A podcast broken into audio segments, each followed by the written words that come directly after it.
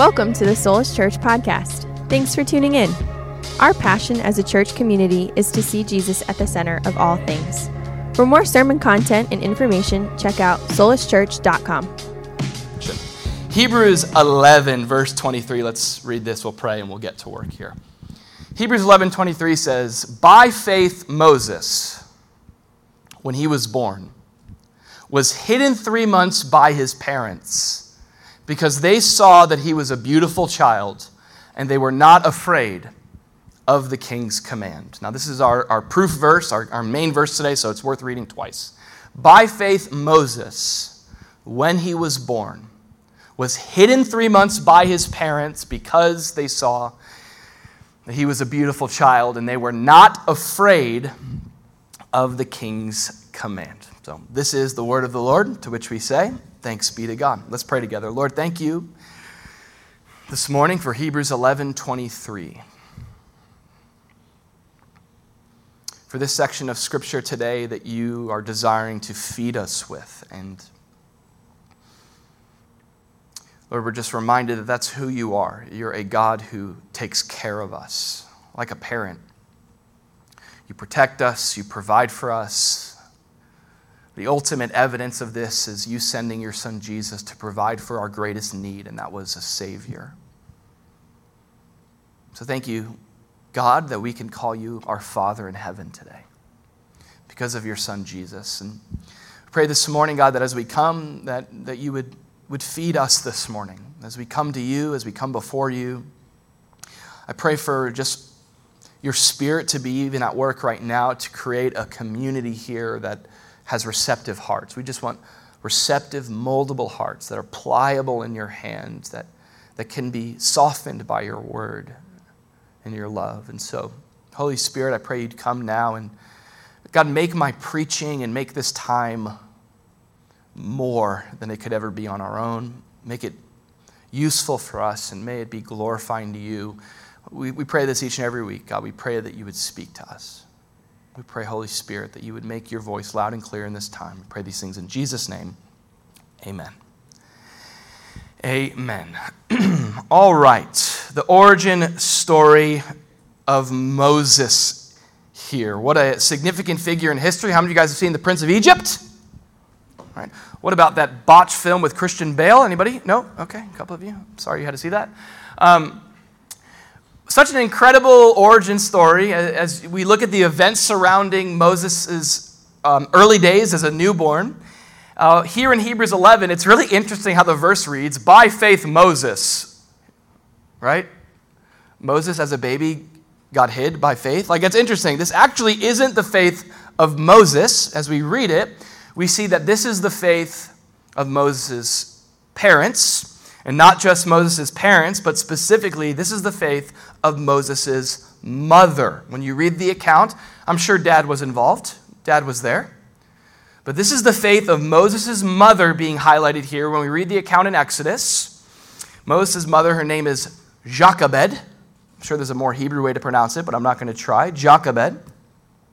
By faith, this verse tells us about Moses' mother that at a time, listen closely, when the government and the king had commanded every Jewish male-born child to be thrown into the river and killed, the river Euphrates, Moses' mother concealed him in hiding for three months in defiance to the government order because she saw he was beautiful.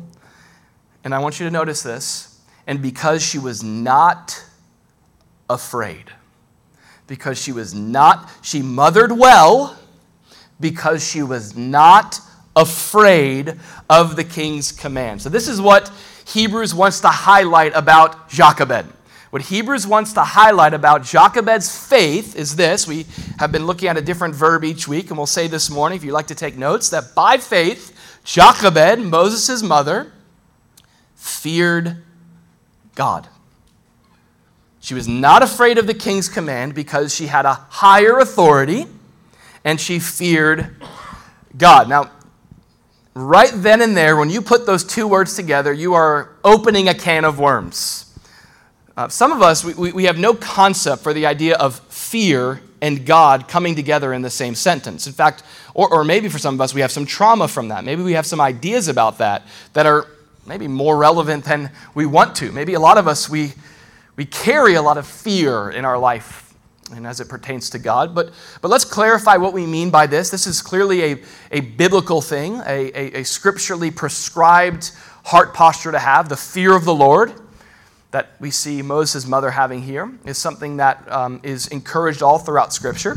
Just kind of a, a quick overview. Let me give you this. Uh, in the Bible, when we talk about this idea of fearing God, the Scriptures give us two general ways, two general ways that the fear of God takes place. Two, almost two kinds of, of the fear of the Lord. Generally, there's a, there's a lot of different nuances to this, but if we're going to get general, uh, there's two kinds of fear in Scripture. There's, there's a fear that's the way of the unbelieving, those who are still turned in rebellion towards the God who loved and loves them and created them. And then there's the fear of the believing, even Christians, those who believe God, who call God their Father. You know, by the Spirit, we, we holler, Abba, Papa. All right, that's what Romans eight sixteen says. Uh, even Christians in Scripture are called to fear the Lord. But there's, there's two different kinds of fear that we see in Scripture. Uh, for the unbelieving, there is this real, legitimate, terrifying fear that the Bible describes.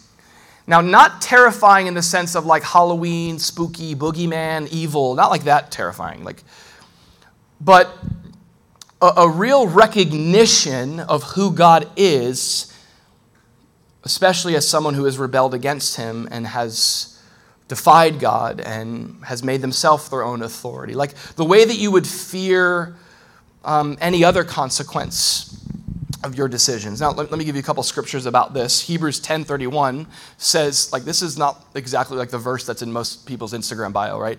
It is a fearful thing to fall into the hands of the living God. This is where you get, like, if you, by the way, if you just, but there's people that, like, love this verse, too. It's like, chill out, okay? There's, like, both sides of it. People are, like, won't even read this, and there's people who are like, yeah, God's terrifying. It's like, chill, okay? But there is a, a truth prescribed in Scripture about the reality of the situation that a sinner is in, unrepentant sinner, in relationship to a holy God. Um, it's what makes sin so serious. Sin is not just something that we commit to one another, whether it's injustice or, or, or any kind of sin that we're, we're committing. The Bible describes this ultimately as an offense against God, a holy God.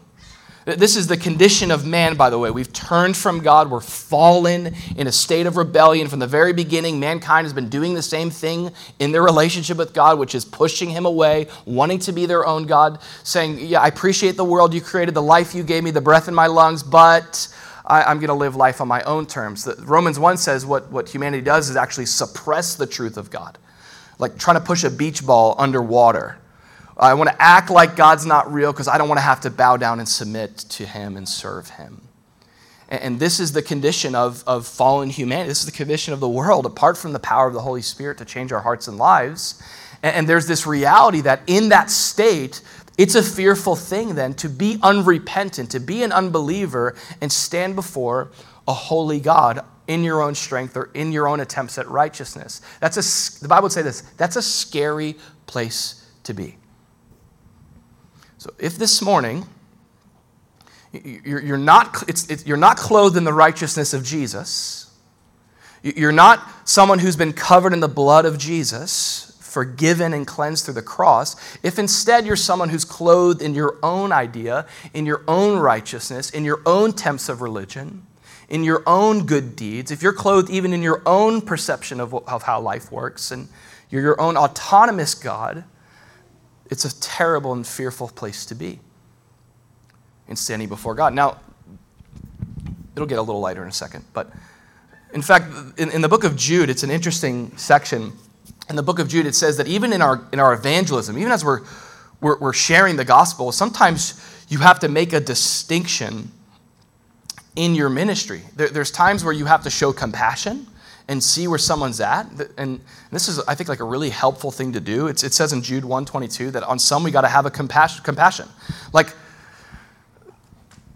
not every, every person you encounter that's not walking with Jesus needs to be screamed at and condemn. Like, first of all, we're not called to condemn at all. But there, but a lot of us, we need to learn to adopt a heart of compassion towards people. They're lost. They're broken. They're in need of a Savior. You know, seeing people the way Jesus sees them. But the next verse in Jude, I actually don't have it on here, but the next verse in Jude, verse twenty-three, says that there's some that you need to save with fear. Some you got to have compassion, and others that you're trying to lead to Christ, you've got to, like, you look at where their life is headed, and because you love them, and you know what the future entails, there's this godly fear that enables your ministry to them. Now, that, that's the first kind of, of, of fear that the Bible talks about. Like, I'm, I'm just not going to sugarcoat it. This is a biblical uh, truth here. A terrifying fear for those who are unbelieving because of who God is as holy. Now, the other kind of fear that you see in Scripture is also for the saved, prescribed to the saved. It's a believing fear or a recognizing fear. This is another interesting concept. Um, it, it's not the kind of fear that, that's scared of God, because God is our Father. And in fact, even if right now you're at a place where you go, I'm unbelieving and I, I haven't given my life to Jesus and I see where I'm at, here's the good news. God is love and God loves you. And he sent his son Jesus to die for you, to adopt you into his family, the greatest display of love ever. And for those who are in Christ, we're still called to a certain kind of fear. It's Hebrews twelve. It's the fear that Jochebed is displaying. It says, therefore, since we are receiving a kingdom which cannot be shaken, let us have grace by which we may serve God acceptably with reverence and godly fear. This is for a Christian. This isn't a, you know, perfect love casts out fear. This isn't a fear that's like afraid to approach God. We come boldly to his throne of grace.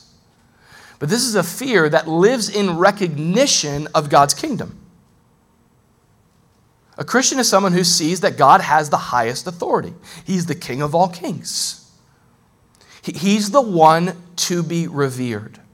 He's the one to be feared, not man, not earthly authority. The Bible does prescribe a, a degree of submission to earthly authority.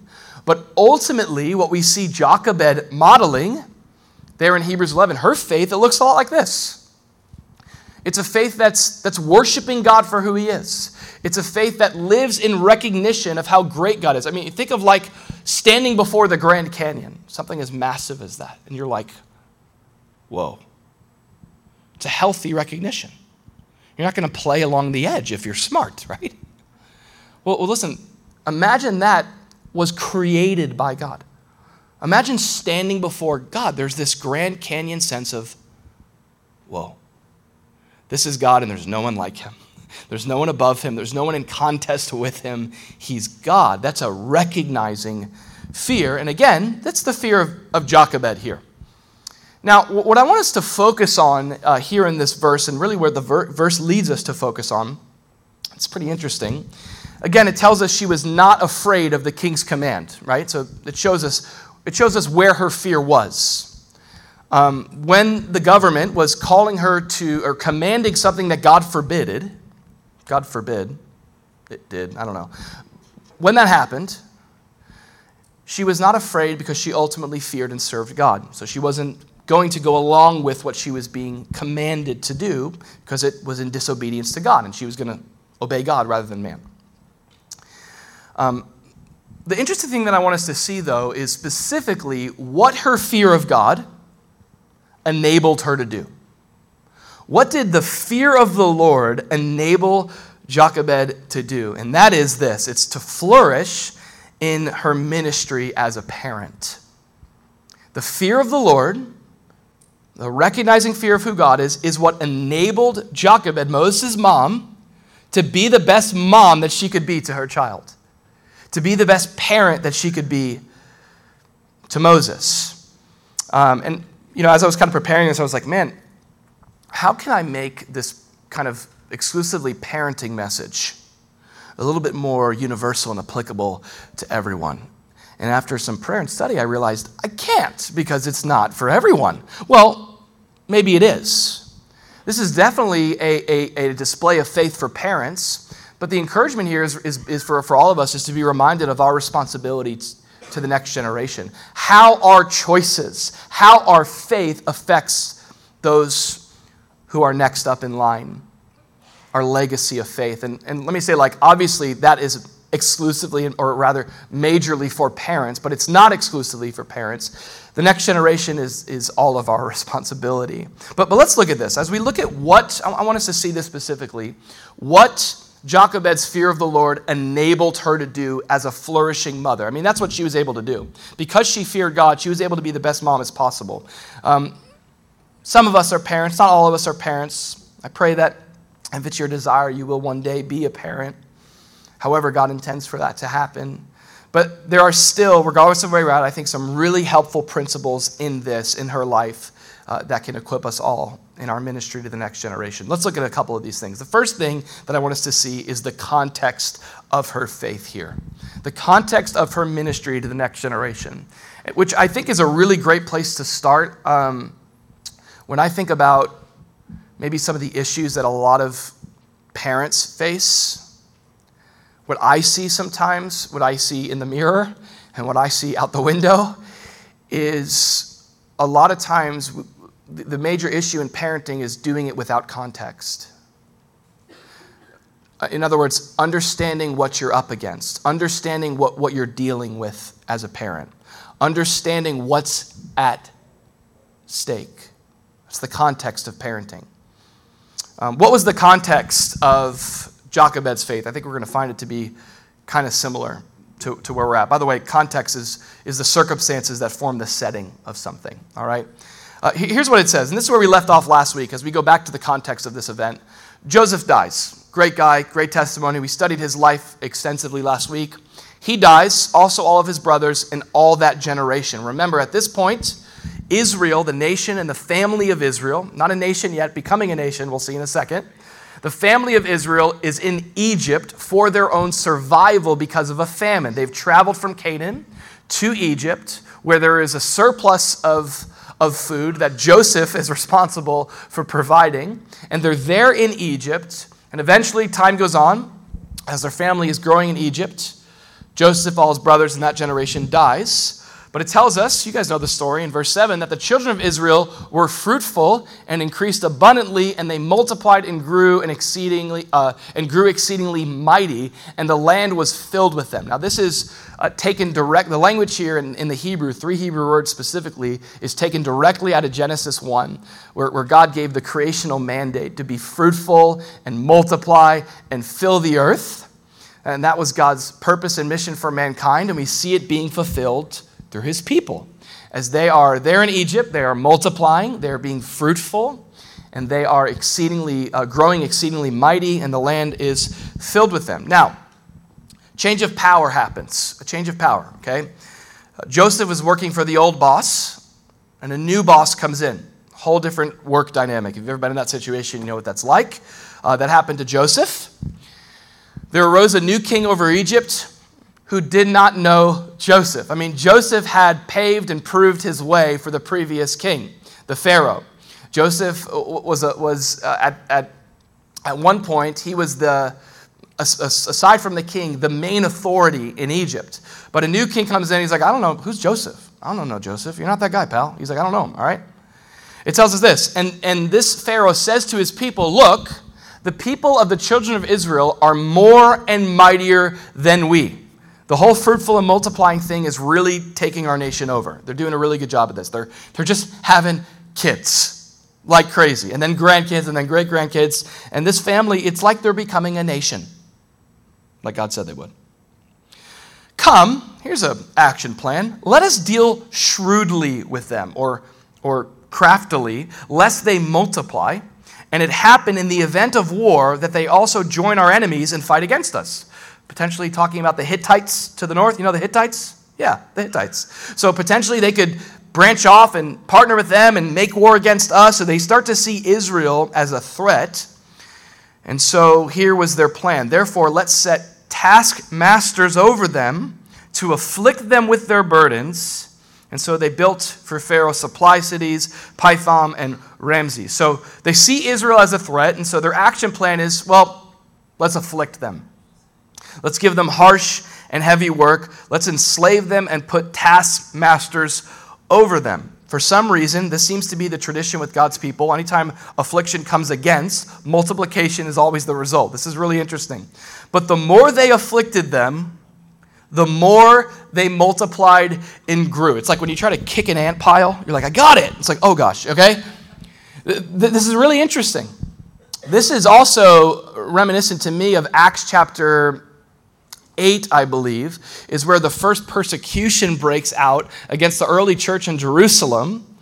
And and you have, some scholars believe in Acts six at least, that there's like twelve thousand Christians in Jerusalem.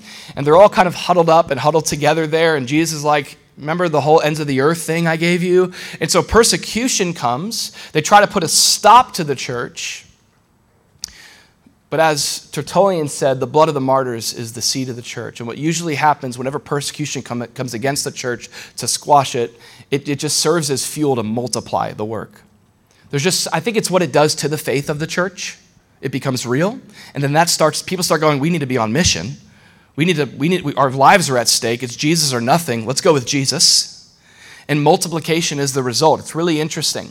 Uh, this is kind of a tradition throughout history with God's people. The more God's people are afflicted and opposed, the more successful they are, the more they multiply, and the more they grow.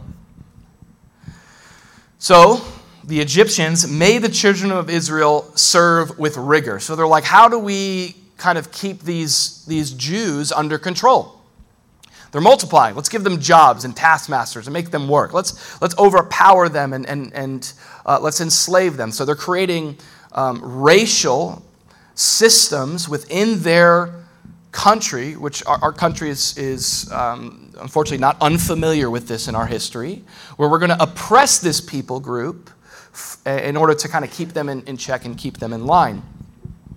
So that's what they do, and when they continue to multiply and grow, they go, well, let's make them ser- let's make it harsher. Let's be rude. Let's make the job even harder. This is the context. And so it says that they made their lives bitter with hard bondage and mortar and in brick and in all manner of service in the field.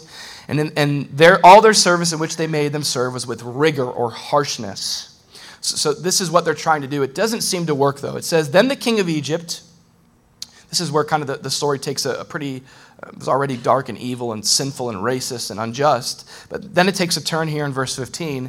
The king of Egypt speaks to the Hebrew midwives, of whom the name of one was Shiphrah and the name of the other was Puah. Now, it's possible that these are like the two main midwives, I don't know, or just two random midwives. You know, all I know is what we have here.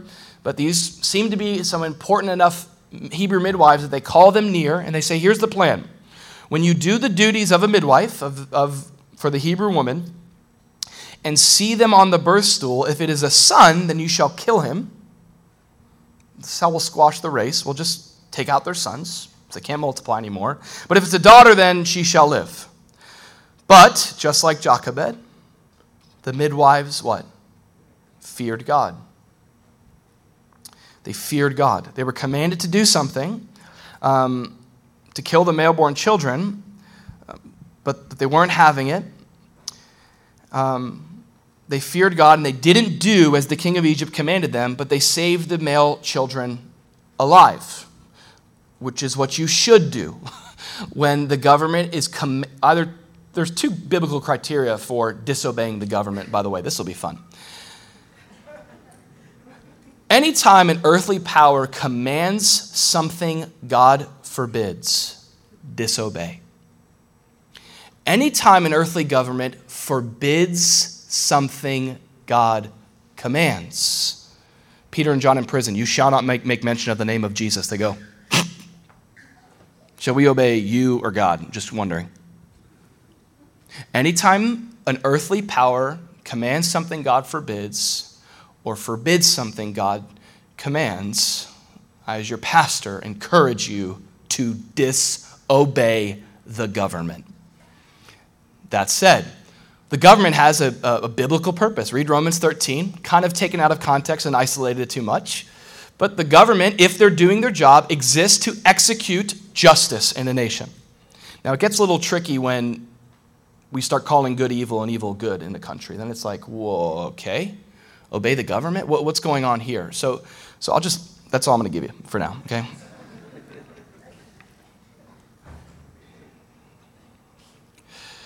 Um, you're not, by the way, you're not a Hebrew midwife, so chill, okay? Like, don't take it. It's like, yeah! It's like, okay. You're not being, okay?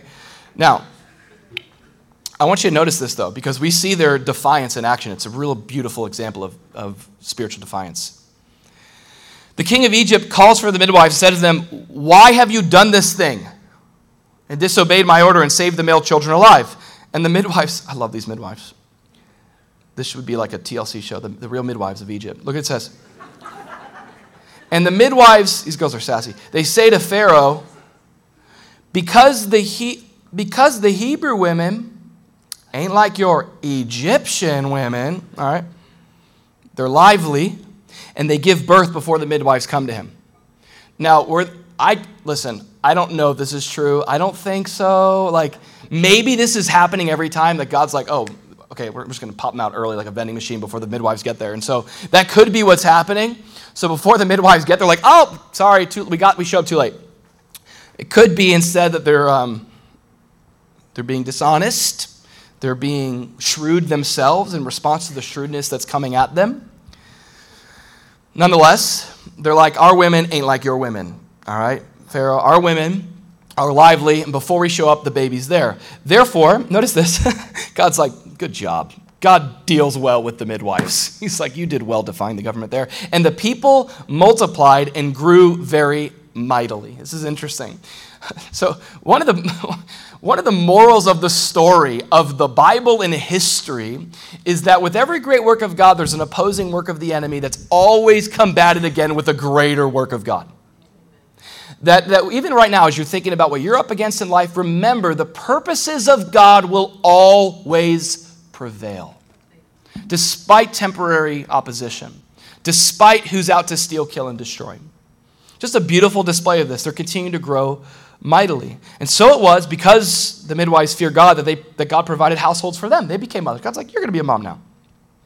So Pharaoh commanded, so he's like, okay, the midwives aren't going to listen to me. They're going to serve God and not me. So Pharaoh commands all his people saying, every son who is born to you, he commands all the people, this is specifically for the Jewish people. He's not going to exterminate his own race. He's exterminating, trying to exterminate the race of the Jews. This is like the, the one of the, the first examples we have of anti-Semitism in history. Every son who is born to you shall be cast into the river, and every daughter you shall save alive. So, so this is the context. Every attempt to exterminate the multiplying Jewish people is being um, is being met with the favor of God in, in the face of that. And, and so the king is like, he has one last option here. So he, he issues this command that we see Jochebed defying in a second. Um, That says, okay, fine, if you're not going to kill your own children, I'll do it.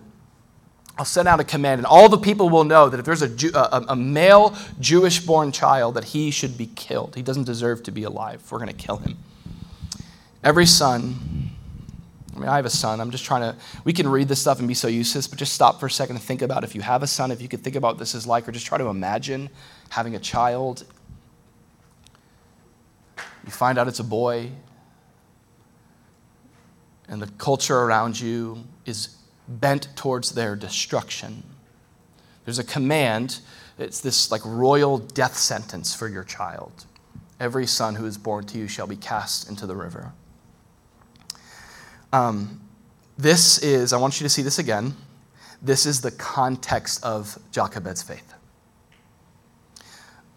I, I want you to hear it this way. Um, this is the context that Moses is born into. The context is a relentless and demonic system that is working to destroy the next generation. I'm not one to build up the secular boogeyman. If you come to Soulless, you, you, you know that that doesn't tend to be my means and method of, of ministry. But I, I am one to be honest about what the Bible will prescribe and describe about our culture, about the world that we're in. In fact, that's the exact word that the Scripture uses to help us understand what's going on. There's, there's us in the kingdom of God, and then there's where we are in the kingdom of God here in the world. The world is the word that the Bible uses. The world. And in Scripture, the world is used to describe a system that Um, uses the flesh to accomplish the purposes of the demonic. It's this relentless and demonic system in culture here in Moses' age that is bent on the destruction of the next generation. I mean, I'm reading this, I'm going, yeah, I, I, I feel that way as a father of three kids. I feel like this is this, obviously not physically, but I do feel in a spiritual sense when I look at the landscape of our culture, when you look up the, at the statistics of Gen Z, when you look at what technology, the good that technology is bringing and the destructive effects that technology is bringing to the next generation, sometimes I feel like this is the culture that my kids are being born into, a culture that is bent on their destruction. Uh, it, it's almost like, like Moses, our kids today have the odds stacked against them in terms of their spiritual survival. It's getting harder and harder to be a real Christian. Harder and harder for us. Imagine how hard that's going to be for our children. Now, this is the context, again, that Moses is born into. It's similar to what we have today. I want you to see just kind of, I think, a reminder of this, because I think that this is the context we miss sometimes in parenting. Like, we're trying to get our kids healthy. We want to, we want them to be smart. We want them to be educated. Remember for a second the context of your life as a Christian and your kids. Stop for a second and think about what's at stake for your children in terms of their faith and the culture they're being raised in. Just think about it for a second. Don't just parent without context. Stop and think. Be reminded of what, I want you to notice this, be reminded of what Ephesians talks about. In the book of Ephesians, you have this, this verse, Ephesians six one, children, obey your parents in the Lord, for this is right. The next verse, uh, a few verses down, verse four, fathers, don't provoke your children to wrath, but bring them up in the training and admonition of the Lord. Like, this is like a famous parenting child, child relationship passage, and it gives instructions. Children, obey. Parents, you know, train your kids up in the way of the Lord. Like, I think we forget the context of this. You know what the next couple verses is? Be strong in the Lord and in the power of his might. Put on the whole armor of God that you may be able to stand against the wiles of the devil. Like, we, we look at verses like this. Here's the next one, right? We don't wrestle against flesh and blood, but against principalities, against powers, against the rulers of the darkness of this age, against spiritual hosts of wickedness in heavenly places. Listen, I'm not going to get too spiritual and weird on you this morning. Okay, we're not going to get too much into the devil, all right? But a lot of times our theology and our concepts of spiritual warfare are, are relegated to kind of these extreme, dark, and evil big events of life. And, you know, C S Lewis talks about, we talk about this all the time in his book, The Screwtape Letters, the two kinds of people who relate to the, the realm of, of the demonic and the devil, right? Uh, there, there's the, the person he calls the magician, who, like, blames everything on the devil. Everything's magic. Ooh, the devil! It's like, it's like, why are you being so mean to your children? It's like the devil. It's the devil. It's like, no, you need a Snickers or a nap. Like, you need to chill. It's not the devil. It's you. Okay. Like, so he says it's the it's the magician, and that person he describes as kind of having overbelief of the enemy. There's the other extreme, which is I think what's a little bit more relevant to our culture, which it's not the magician. C S Lewis says it's the materialist. It's underbelief. It's only demonic. It's only spiritual warfare. It's only really, you know, about life or death. If there's something like from a scary movie happening, like the actual, like head spinning around, or like some green stuff, demonic. Okay? The materialist attributes everything to the natural. And it's it's sort of, it's been called like functional deism, where like God and the spiritual realm, they're there, but they're not really here. They're just kind of over there. And it's like, they're kind of doing their thing. We got to do our thing over here.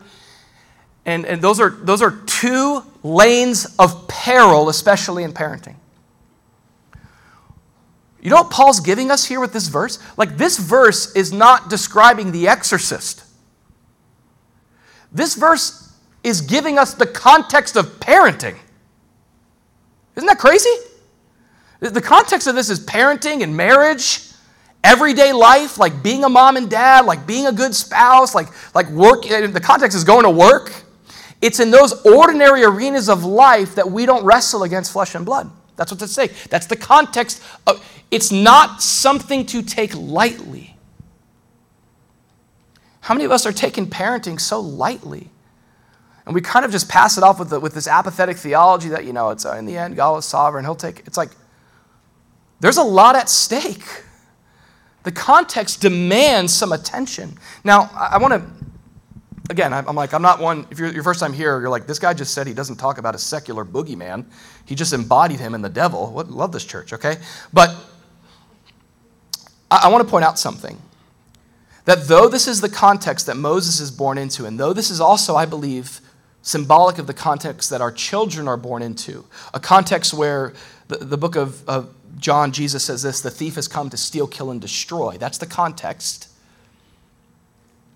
There's an enemy. There's a system. The goal of it is the destruction of our children. That's the context. I want you to notice that even though Moses had the odds stacked against him, he had something special in his favor. He was the child of believing parents. Moses opens his eyes to an unfriendly world that exists to destroy him, but he had an advantage. He was the child of believing parents. Maybe we've experienced so much defeat that we forget about the power of this. We, we, we've seen so many maybe examples of, of kids walking away from the Lord, or we see the swaths and the, as they say, the droves of Christians leaving the church. Maybe the issue isn't that the parenting isn't working. Maybe it's not happening. Maybe it's not happening. We see in Scripture, I've seen the fruit in my life. We see this, that there is an advantage. There is an opportunity you have as a parent to give your kids an advantage in a culture that wants them destroyed, truly. We see that with Jochebed. We see the contents of her faith in this verse, in these passages. The context of it is a culture that wants to destroy their kids. And in that culture, the contents of Jochebed, Moses' mother's faith comes out. She's a woman who fears the Lord. That makes all the difference. It makes all the difference for your kids. Are you a person who fears the Lord? It changes everything. It puts you on, it doesn't put you on a disadvantage. It puts you at an advantage. Um, it tells us that at this same time, a man of the house of Levi, Exodus two, went and took a, as a wife a daughter of Levi. And the woman conceived, bore a son. This is Moses. And when she saw that he was a beautiful child, she valued his life. This is what Hebrews eleven says. She hid him for three months. Notice her. Notice how she has to adapt. She's not just copying, pasting some method to preserve the life of her kid. It says she couldn't no longer hide him. She's got to adapt. She's got to be on her toes. So she took an ark of bulrushes for him. A lot of, a lot of press in the Bible on arks saving people, right? Took an ark of bulrushes for him, daubed it with asphalt and pitch, and put the child in it, and laid him in the reeds by the river's bank. Laid him in the reeds by the river's bank. Bars. Um, verse four. And his sister stood afar off, notice this, to know what would be done to him. So in that context, you see the contents of Jochebed's faith comes out. What is her ministry as a parent? What is the advantage that Moses has? His mom preserves his life. She's the one who single-handedly, by faith in defiance of the king, in recognition of the value of her child's life, she takes this ownership upon her to preserve his life, to save him, to do the hard work necessary. Not just one time, but multiple times, working at it like it was the most important calling she could ever receive. She devotes herself to preserving his life. I think this is a great picture of parenthood, this, this, this sort of these actions taken. As I kind of think about my own life, can I just give you a couple thoughts? If you're a parent, if you know a parent, maybe you could pass these along. If you're a grandparent even, there, there are some key things I think that we see here that we need to adopt in our own arsenal of our ministry to our kids. The first thing is, is the first thing that we need to do is we need to purpose and prioritize our responsibility as a parent. We need to purpose and prioritize in our responsibility as a parent. We see this defiant purpose that Jochebed had. It was like her life purpose to save the life of her kid. It would be great for us to see that as well, so much so that she prioritized her life around preserving him. One of the, I think, the best kind of examples and, and uh, the, the, the example given here, and, and one of the best unpacking of, of this that I've seen in, in uh, recent years is in this book that I've been reading by one of my favorite authors and pastors and leaders, John Tyson out of New York City. The book is called The Intentional Father, and it's just one of many guides that can help you along the way as you're navigating your role and responsibility as a dad, but also as a parent. There's a section here, chapter two, where John Tyson talks about the five kinds of fathers. And they all kind of circle around the idea of how much purpose and prioritization is happening. And even though these are fathers, I want you to think of these also as parents. So, so there's five of them, okay? He describes the irresponsible father, and they get better sequentially. There's the ignorant father. There's the inconsistent parent, the involved parent, and then there's the goal that we all want to get to. It's the purposed, intentional parent. He says the irresponsible parent, listen to this, it's one who has literally zero involvement with his kids or their kids. Someone who completely bails on them to the point that they don't even know who he is or they are. This person takes no responsibility, provides no child support, and contributes no meaningful support into the lives of their children whatsoever. I hope that's not you. Okay, the next one. The ignorant father. This is the next one. The next step up, the ignorant father is the, or, or the ignorant parent is the type of parent that has no idea what they're doing and continually wreaks havoc in the lives of their children without even realizing it. They don't know anything about being a parent and don't try to learn. This is the key thing, and they don't try to learn or improve. Because of all this, they end up projecting their own brokenness onto the lives of their children. This is the ignorant parent. Third is the inconsistent parent. This is a person who is torn by personal ambition. So this parent has the capability of doing better at the whole parenting thing, but instead they prioritize their own job, career, and hobbies. They have these binges of selfishness that is often followed by guilt and these feeble attempts to fix everything, but there is no stable sense of security or identity passed on to their children. The next level up is the involved father. This is the type of parent that shows up at sporting events and takes the time to put porn filters on their kids' devices. They get a lot of things right, but because of the busyness of life and the failure to ask the right questions, they never seek to understand specifically. This is, I know this as a child, I know this as a parent now. This is so important. They never seek to understand specifically who their children are, how they work, and why God gave them to them. This is a noble parent, but a parent that's haunted by the sense that there's something more, another layer or level to their parenting. Lastly is the intentional father, which we can only pray and ask an or intentional parent that God would make us into this kind of a person, a person that looks a lot like Jochebed. This parent is deeply invested in discovering who their children are and how they can help them reach their redemptive potential. They seek to understand the children that God has given them, and they want to form them into young persons who can fulfill their God-given purpose. What a vision. They see parenting as central. This is huge. They see parenting as central to their call before God. Central to your calling, being a dad, being a mom. And they do it with all their might.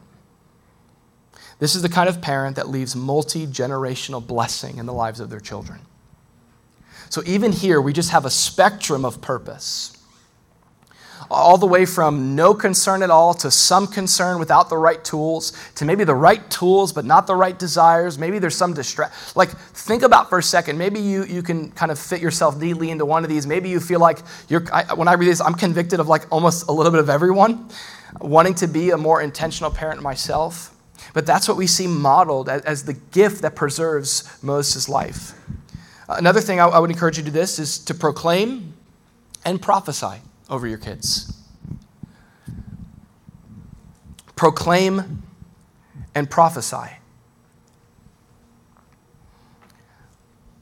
I think of almost the symbol of Jochebed covering their, her, her, her child, covering Moses with that basket, with that reed of protection. And I, I just get, get, get a picture in my head of what I'm called to do as a dad.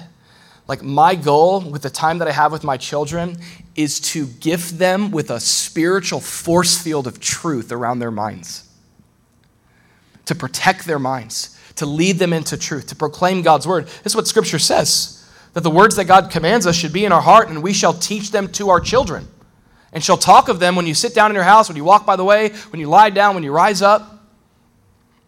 You know, hey, Macarena, everywhere you go, whatever you do, as you're going in your life. Now, it's okay, it's okay to like supplement your ministry with other ministries, kids ministry, mentors, but it's the, the Bible doesn't allow us as parents to substitute our ministry. And that's a popular thing today. It's like, I'm, I'm going to outsource all of my kids' development. I'll pay tuition, and they'll get them smart, athletic, and spiritual. All right? Or I'll bring them to youth group. I'll drop them off at the door. And it's like, well, unfortunately, they're spending more time with you. Not unfortunately, I shouldn't have said that. Sorry. Okay. That was mean. Oh, sorry. Um, realistically, they're spending more time with you. And so really the responsibility that you have, the, the, the leverage of influence that you have is exponentially greater than any mentor, exponentially greater than any pastor, exponentially greater than any youth leader, any school. The Scriptures call parents to this ministry because it's, it's the power of parenting that produces the fruit. Proclaim. Don't outsource it. Own it. But I also notice I like prophesy too. Like speak who God has called them to be over their lives. This is going to require that you ask God to show you by His Spirit who they are. What, what does their name mean? How does that speak, speak destiny and calling over them? Like a big part of this is, and I've seen this, you know, working with youth. Like, okay, so I, it's a little secret. I'm noticing that as time's going, time's going on and like more generations are coming up, it's like the generations that are coming, they're, they're more and more unchallenged than the one before it. This is like a big thing. This next generation is like one of the most unchallenged generations. Everything's just handed to them. Here you go. Here's, here's TikTok. It just asks nothing of you and gives you everything. It knows what you want. And like everything is about feeding and, and, and, and babying and coddling. There's no prophetic like, this is who you're called to be. Like that, that will do something for a generation. That's like, okay, this is your weaknesses, but look at your opportunities. Now this is huge and a big part of parenting. If you're wondering, like, is Andrew getting like crazy charismatic with this word prophesy? This is biblical, okay? So if you're biblical, you're charismatic. Hey-o. All right? Andrew at soulless church dot com. Okay, pursue, pursue love and desire spiritual gifts. This is a commandment given to the church. And especially that you may prophesy, that you might, might speak God's word. And here's why we do that over our kids. He who prophesies speaks edification, exhortation, and comfort to men. God, and if, if this is a little weird for you to say, God, I pray that you would guide my, this, this is like the, the undercover charismatic way. God, I pray that you would guide my prayers and my words over my children. Okay, fine. Let's do that, all right? But prophetically, you're saying, God, give me words of life and hope for my kids. Let me, let me provide it. Like, I don't want my children going somewhere else to find their identity. You're the source that's going to bring them who God has called them to be. You're the one that God wants to use to give them who their identity is in Him and who, who He's calling them to be. This is so important. Nobody's looking at their watch, right? All right, good. Locked in. Okay. Practice and promote. This is another key part of this. Practice and promote. So, so, so we're going to purpose and prioritize, seeing that there's an intentional calling I have. We're going to, uh, at the same time, proclaim God's word over them, building up this, almost like Jochebed did, this shield. She saw that Moses was a beautiful child. We see who God has called our kids to be. We speak it over them. But, but we also, we can't do all this without ourselves practicing and promoting the kind of faith that we want our kids to have. Um, like you've heard the expression, I'm, I'm not sure if you have, but maybe you have, that you don't reproduce what you want, you reproduce what you are. You don't reproduce what you want, especially as kids. You ever notice this? You're like, why are you doing that thing that looks just like me? Stop that, okay?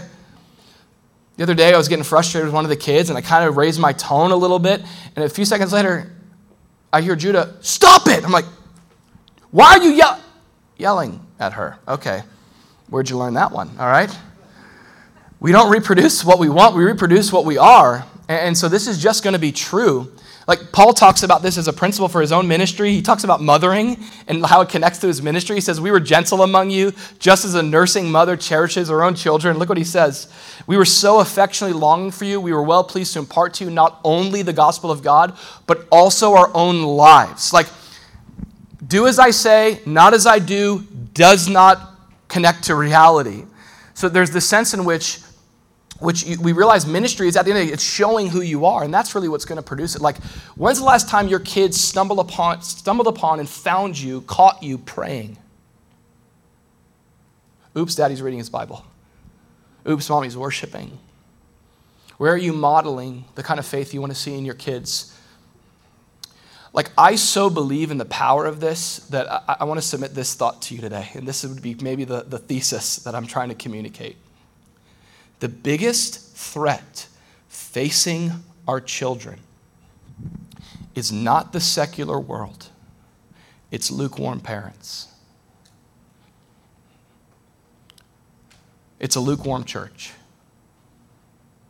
That's the, the biggest threat is not the secular boogeyman. It's apathetic, unintentional, lukewarm mom and dad.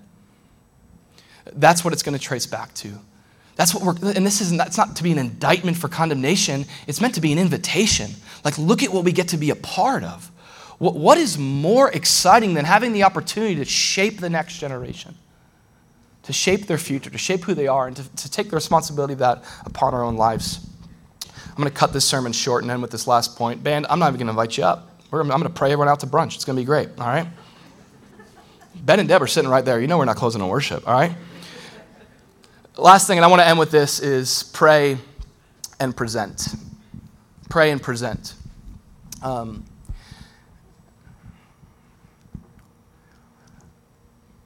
th- there's this really cool rhythm in Scripture that I, I love living in, th- this sort of tension that I live within in my faith, where there, there are things that God calls me to do that he will not do that I'm called to do. And then there is this rest that we live in at night where we go, at the end of the day, God's not going to do what he's called me to do, but I can't do what only God can do. I can't do what only God could do. Like, trust me, my parents, my dad's here, he could testify to this. Before my mom went home to be with the Lord, like, she's the living testimony of this. There, you know, you get to the point where you go, I D K. I D K what to do. I just don't know what else to do. And maybe you have a relationship like that. Maybe it's not even a parent. Maybe there's someone that, like, the door of, of your ministry. I have some people like that in my life where it's like, you're not going to be around with, like, being able to proclaim. That's not happening. But you know what you can do? You can pray. And like the way, I love the picture there, as Moses' mother just kind of, there, there comes a point, listen, where she's not just preserving her life, but she's surrendering Moses' life. But she just puts him in that basket and trusts him to the Lord. What a picture of prayer and ministry. How we're called to we're called to cover those. Our prayers cover our kids. But it's also this practice of presenting them to the, to the Lord, saying, God, they're yours. Take them. Do what I can't. You know, I believe that, I, you know, this could mess with some, some theology, but I believe one of the main reasons why I'm a Christian today is because my mom persisted in prayer when there was no reason to. And despite my stubbornness, despite closing my ears, despite the defiance, um, she persisted. She persisted to present me to the Lord. And I think the, the way that this story ends, the way where the service and the story ends, is just a great reminder. Uh, look at, and this would, would have been the last thing, the consequence of Jochebed's faith is who Moses became, who God made him to be. Isn't that amazing to think about? You have, you have no idea what your little ministry right now is doing. Because you're, because if we're being honest, like, parenting isn't just about, like, like, this is a whole other sermon, preserving the life of our kids from the from the from the culture. Stay away, my kid. All right, little Tommy, are you okay? You're twenty now, you ready to move out? You know, like, really, parenting is, is, is, it might start as preservation, but real ministry to the next generation is, is not about preservation for their survival, but preparation. Like, I, listen, I, in my house, my goal is to be an intentional father that doesn't just raise kids who survive the scary culture, but, but The reason why you should have kids and why you should double down as a parent is because there's a commission given to us as the church. There is a, there is a work of the kingdom happening in this world, and you have the unique opportunity to raise up some missionaries. You have the opportunity to raise up, like, what's going on with the church? Well, what's going on in the homes? That's the future of the church. So what an opportunity to see that. Like, I'm looking at Judah. We have these honest conversations, and he's praying. He's already like praying, like, who's God called me to be? What am I supposed to do? And to be a part of that with him, there's not like a survival mentality. There's a, how is God going to use you to bring light into the dark world? And that's what we see with Moses. We see the consequence of her faith. So uh, would you stand with me? I want to, um, as we get into this, uh, you know, it's a great way to kick off Advent, right? Parenting. But, you know, I, I'm, I'm reminded Of a, of a scripture verse here that I just want to pray over you as we as I dismiss you guys. Galatians six nine says, "Let us not grow weary while doing good. Don't give up, don't get tired, for in due season we shall reap if we do not lose heart." Like, this is not just a parenting verse, this is a life verse, man. I mean, the encouragement here is is to take your eyes, if you're ministering right now and you're serving, and you're not getting immediate results, fix your eyes back on Jesus. A lot of times we get discouraged because we're not seeing the investment, the return of our investment. But what an incredible call, what, a, what an incredible reminder. Do not grow weary, don't get tired. Keep sowing in the Spirit. Keep intentionally investing. Keep pursuing your children. Keep seeking to know them and grow as a parent. Keep a fresh vision of who God's called you to be. Keep asking God for vision for their life and speak that over them, who God's called them and designed them to be for in due season. You might not see it in your lifetime. Your kid might grow up to be Moses, a type of Moses in culture that influences the world for the kingdom of God. Amen?